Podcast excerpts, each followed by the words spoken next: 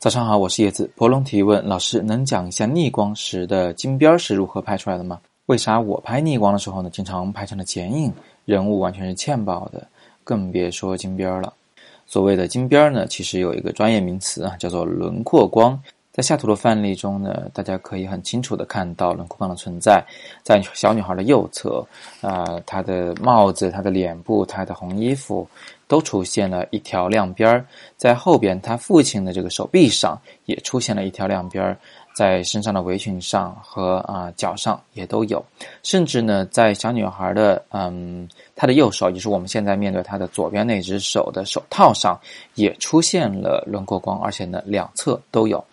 轮廓光什么作用呢？轮廓光可以帮助我们把主体，就主要拍摄这个对象啊，从背景中给勾勒出来，让它区别于背景。这样的话呢，主体会更鲜明一些啊，更不容易被背景中的事物所打扰。看上去呢也更完整、更漂亮一些。那么要怎么样才能拍得出明显的轮廓光呢？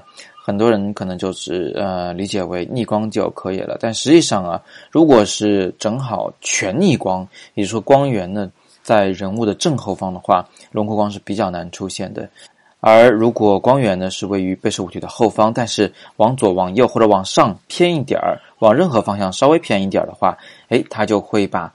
啊，我们被摄物体的这个轮廓的一小部分啊，就是一小条边儿，可以照亮了。但是这个人物可能绝大部分面积还是处于阴影中，所以轮廓光就诞生了。所以这里有一个很关键的问题啊，是不能用全逆光，最好呢是要侧一点点，或者说干脆是侧逆光都行。轮廓的第二个技巧呢，是我们的被摄对象呢不能是光滑的，它的表面最好是毛毛的，比如说像这个小女孩的。帽子一样啊，或者说是呃卷发的女生，或者说干脆就是呃拍羊、拍马或者是拍小狗的时候，它们身上的那种毛，这一类型的毛茸茸的物体，在面对这种呃逆光或者是侧逆光的时候呢，更容易生成轮廓光。所以啊，呃，博龙同学遇到了问题，他说。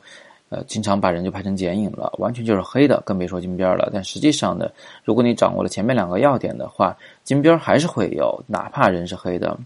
当然了，我们想要人不黑也非常简单，在使用光圈优先档的前提下，只需要大量的增加曝光补偿，人就一定能亮起来。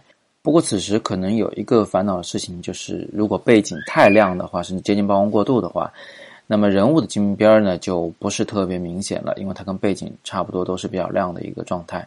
这个时候呢，应该像我下图中的范例一样，我们既让人物处于一个侧逆光的状态下，同时呢，还选择一个呃中灰色或者是更深的颜色的背景。